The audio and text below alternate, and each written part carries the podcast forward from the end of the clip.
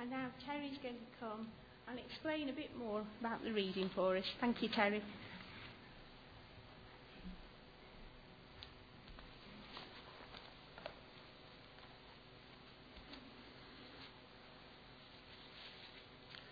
Let's just pray together.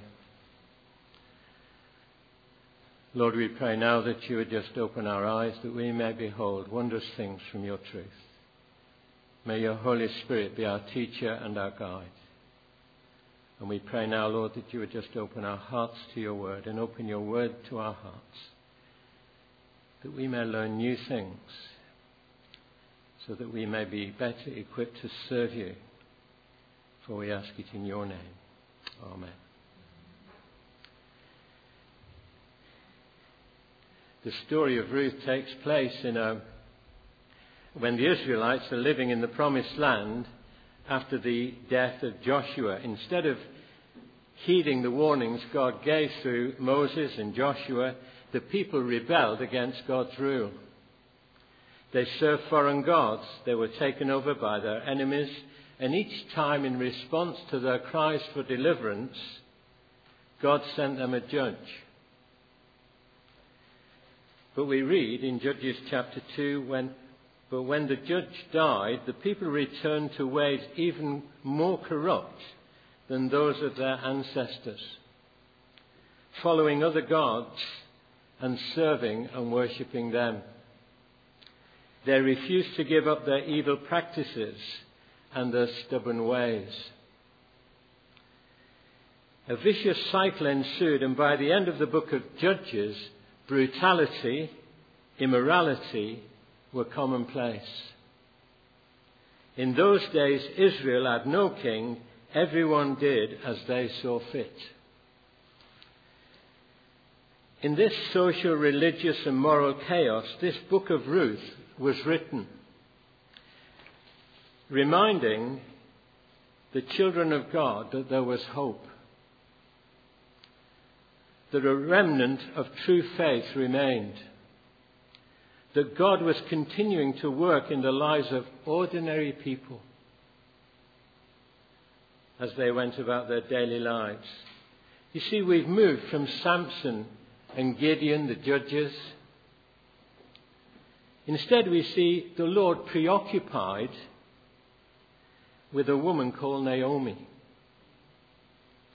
We are given a glance into her family life, and we witness firsthand God's providence, God's protection and God's provision.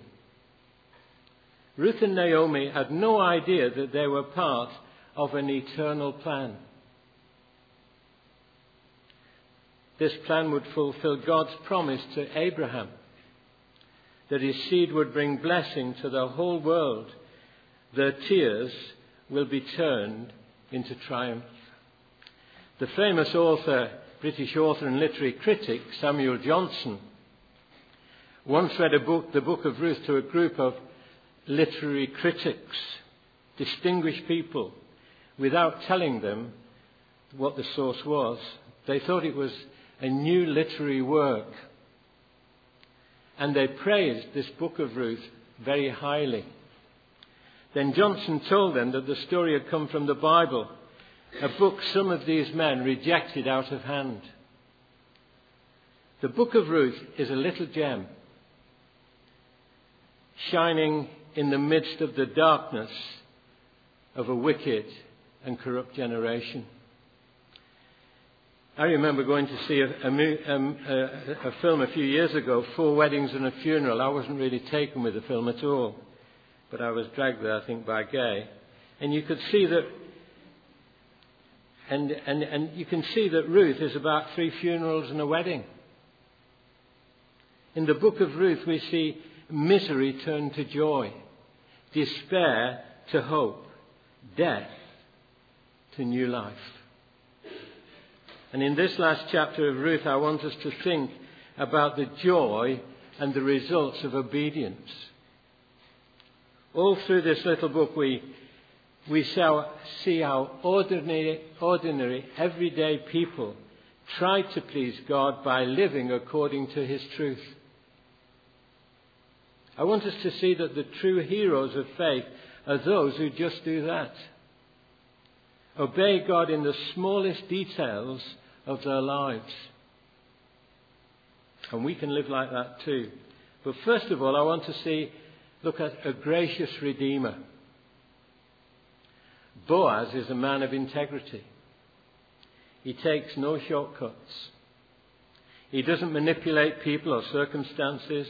He knows that if something is done in God's way for God's glory, the result will be what God wants. Boaz, though, though loving Ruth and longing to be her redeemer himself, takes the risk of giving another person the chance to redeem her. The focus of attention now moves to the city gate, in, in many ways the, the, the centre of city life. Here the people meet for conversation, business, administration, justice. The poor wait for aid. And today Boaz goes to the gate to sit with the others. The elders acted as judges. And he has a plan. We see five times in Ruth, uh, in the first few verses, uh, the word sit down. There's a lot of sitting down in these first few verses of, of, of chapter four. Boaz sat down to begin the work of redemption, but in actual fact Jesus sat down when he'd finished the work of redemption. So Boaz sits at the town gate. A kinsman redeemer came along, a relative nearer to Ruth than Boaz. And Boaz invites him to sit down, and he calls the elders to act as witnesses. And if a family became poor and had to sell their land, a wealthy relative could redeem, could buy back the land for them. And that was the role of the kinsman redeemer. A widow like Naomi could appeal to the elders at the gate for justice, and the nearest relative was required by law both to redeem any land, to keep it in the family. And in verse four, Boaz offers the man the opportunity to buy back the land. And he accepts, thinking Naomi is too old for marriage. It would be an investment, maybe, to his own advantage. But in verse five, Boaz tells that marrying Ruth was part of the contract. And this man changed his mind. It was for fear of spoiling his own inheritance. It was his duty to help in this way, but, and by refusing, he was dishonouring the law of God. Boaz loves Ruth and wants to marry her. What began as deep and genuine care for this young foreign widow now becomes deep personal love. And it was in order that he might marry Ruth that Boaz had engineered this ploy, mentioning the land first and Ruth afterwards. His masterstroke paid off. A friend of mine, when, you, when you're in the Anglican ministry, you dread doing a wedding and those verses, if anyone has any reason why these persons should not marry each other, you have to declare it now. It never happened to me after doing quite a lot of weddings, but it happened to a friend of mine. And this elderly couple were getting married, and he, he asked the question. And this elderly man from the back stood up and said, I have a reason. So he had to stop the wedding, take them into the vestry, and ask what the reason was. And he said, what's your reason? He said, I wanted her for myself. The chap she'd married had beaten him to it. Boaz wanted Ruth for himself. Boaz was not concerned about preserving his name or his wealth. His only concern was doing the will of God and rescuing Ruth. He was willing to redeem her. And it's a lovely picture of the Lord Jesus Christ, who left heaven and in obedience to his Father's will comes on a rescue mission as our Redeemer. The unnamed relative wanted to keep his name. If he married Ruth and Ruth had a son, the son would carry on Elimelech's uh, name, not his. He wanted to keep his name but he lost it. For Boaz, his name will live on till the end of time.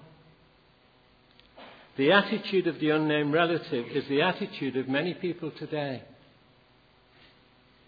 who are prepared to do God's will as long as it doesn't interfere with their own interests and their own ambitions. Mark eight says, "For what does it profit a man to gain the whole world and forfeit his soul?" Faithful obedience to God brings with it a lasting inheritance. Verse four, "I will redeem it." But then he saw the cost and the sacrifice. And he missed the, he missed the part in God's great plan of salvation. Just like the rich young ruler, he went away sad. He lost the privilege of being an ancestor of the Lord Jesus Christ. In Boaz, this lovely picture of a gracious Redeemer. For Jesus to redeem us, he had to become our near relative.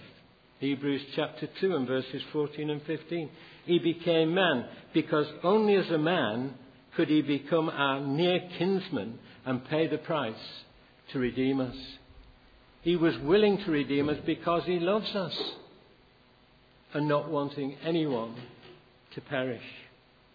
And we have the opportunity for redemption because Christ, our near kinsman, has power to save us and is willing to redeem whoever comes to him in faith. The only way to redeem Naomi and Ruth was to obey the law and to pay the price. God was willing to obey his own law and to pay the price. The wages of sin is death. Jesus fulfilled the requirement of the law by dying in our place. Like Ruth and Naomi, someone must pay the price, a redeemer. Jesus, only he is able, only he is willing to pay the price because he loves us. And we see in this a beautiful relationship. Ruth is a story with a happy ending. It began with a famine and funerals. And it ends with a wedding and the birth of a baby. In verse nine, Boaz declares Ruth his wife. He loved her. But see the place of marriage in society. Not just a private affair between two people. The couple has a responsibility to society and to God. Promises are made in front of witnesses. They ask for prayer and the support of friends and society. And people pray for them. They pray for Boaz and Ruth and ask for God's blessing on them. They pray that Ruth would be fruitful, that they would be famous. I don't think they ever knew how famous they would become. Her testimony would go out all over the world. She would be an ancestor of the Lord Jesus Christ, the Saviour of the world, because of her obedience. Bethlehem would be the birthplace of our Lord. Glory came to that city and a living hope to the world. Ruth and Boaz become one, united in life and love. She belongs to the Lord of the harvest and has a wonderful relationship with him. When we have that wonderful relationship with the Lord Jesus, we are united with him. We are not simply workers, labourers in his field. We are his bride, his very own, his life. Our service is no longer toil, but joy. Everything is ours because we belong to the Lord of the harvest. We're redeemed because he loved us. He set his eyes upon us and loved us before we loved him. Just like Boaz and Ruth. And we see an obedience rewarded in verses thirteen to twenty-two. In verse thirteen, Boaz took Ruth. She became his wife and they had a son. And in verse fourteen, we see how wonderful God is when we leave our, our lives in his hands. No wonder the women said, "Praise the Lord," this son born to Ruth and Boaz, and also born to Naomi and Elimelech. Though his son, through his son, the name of Elimelech still lives. Through him, God's purposes for the world were carried forward. He was called Obed, which means servant of the Lord. In chapter one and verse twenty-one, Naomi, she says, I was, he brought me back empty. Yes, in order to fill our arms with new life. Ruth loved Naomi very much. She was very loyal to her. And she became a blessing to her. She gave her a grandson, and Naomi praises God for his goodness to her. See the change that comes about. Like Alison, over the years, uh, we've done the pie family tree, and um, with the help of my brother. And I, I find out that pie comes from magpie, which were a thieving bunch. And not like Alison's um, family tree. And, uh, and being in Borås, we see that magpies are a real pest when it comes to the lambing season, because they aim for the lambs, the newborn lambs, to attack attack them. But the Pi motto is in cruce gloria, my glory in the cross. So a change must have happened to these thieving magpies in the past.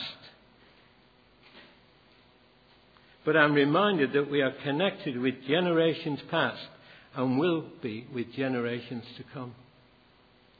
Ruth was King David's great-grandmother, one who belonged to the family of God. And we are like Ruth, not Israelites, but foreigners. Yet have come to rest under the shadow of his wings. The book of Ruth is part of our history too. The book of Ruth ends in a special way. It tells of a farmer in Bethlehem and a girl from Moab who loved the Lord. It shows that their faithfulness, their lives, were part of God's plan to meet the needs of all his people and to bless them more than they could imagine. Ordinary people, just like you and me.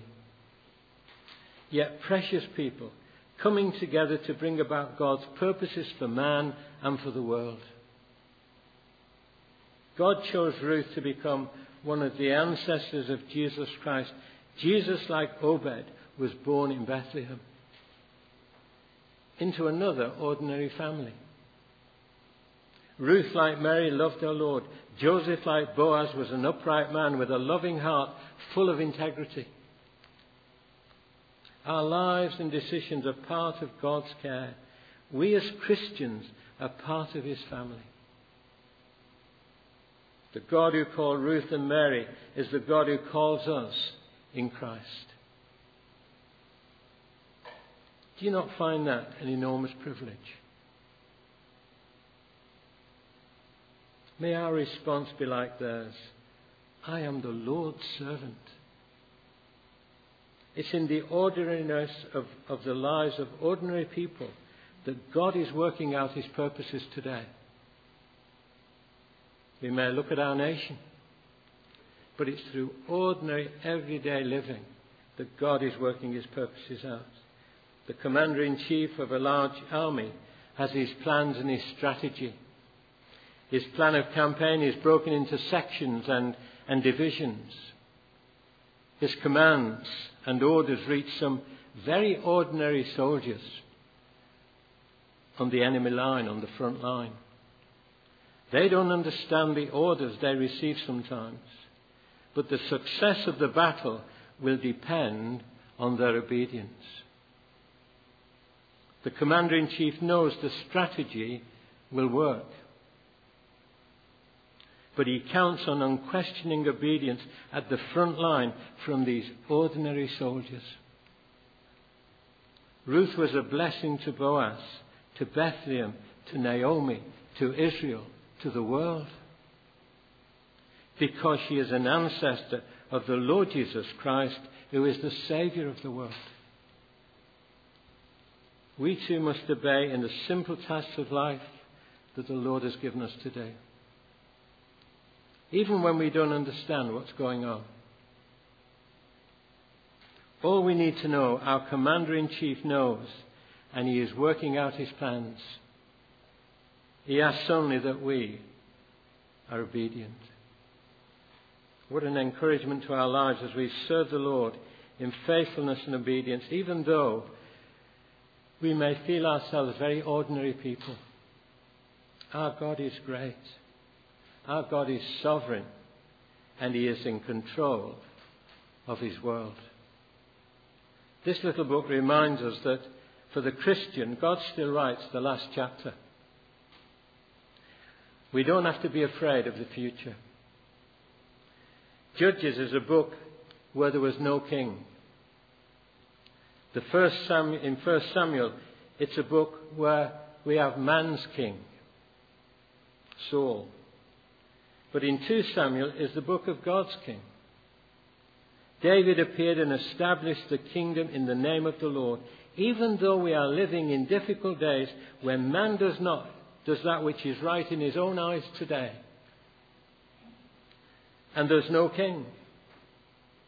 We can seek the kingdom of God and be loyal subjects to the King of Kings when everything seems to be falling apart. There can be a king in our lives, reigning in our hearts. It was Ruth's commitment that made the difference in her life and in the lives of the people she loved. Have we put ourselves at the feet of the Lord of the harvest? Until we do, God can never be to us all that he wants to be. Let's pray. Our Father in heaven, you hold us, you hold all that you have made within your gracious providence. Help us in all things to see your hand, to live as those whose lives are entrusted to your sovereign care. As Ruth became one of your people, so you call us by name and invite us home. We are glad to find shelter under the refuge of your wings. In Jesus Christ, our kinsman redeemer, you meet us in our ordinariness and make our human life your own. We thank you for your costly self-giving in redeeming love, so that we can share the life of your family. You've taken our pains, our sin, our bitterness, our fear to yourself. Forgive us our sins and teach us how to forgive. Grant that when we walk the valley of tears in the dark, we may not lose sight of the resurrection dawn of hope and joy. Through the Holy Spirit, the giver of life, you lead us into truth. You guide us by the warmth of your love. As Boaz went beyond the call of duty in gracious provision for another's needs, how much is your gift of grace, far more abundant than we could ask or think. Teach us to be alert to the needs of others, that each may have daily bread for daily need. God, the Holy Trinity, from you each earthly family receives its name and learns its love. You are the God of history. Through your family, the church, you now make known your plan to, to unite all things in heaven and on earth in Jesus Christ our Lord. Before him one day every knee will bow. Lord, help us, and help us to bring every aspect of our lives under the rule of Christ our Lord. For from him and through him and to him are all things. To him be glory forever and ever. Amen.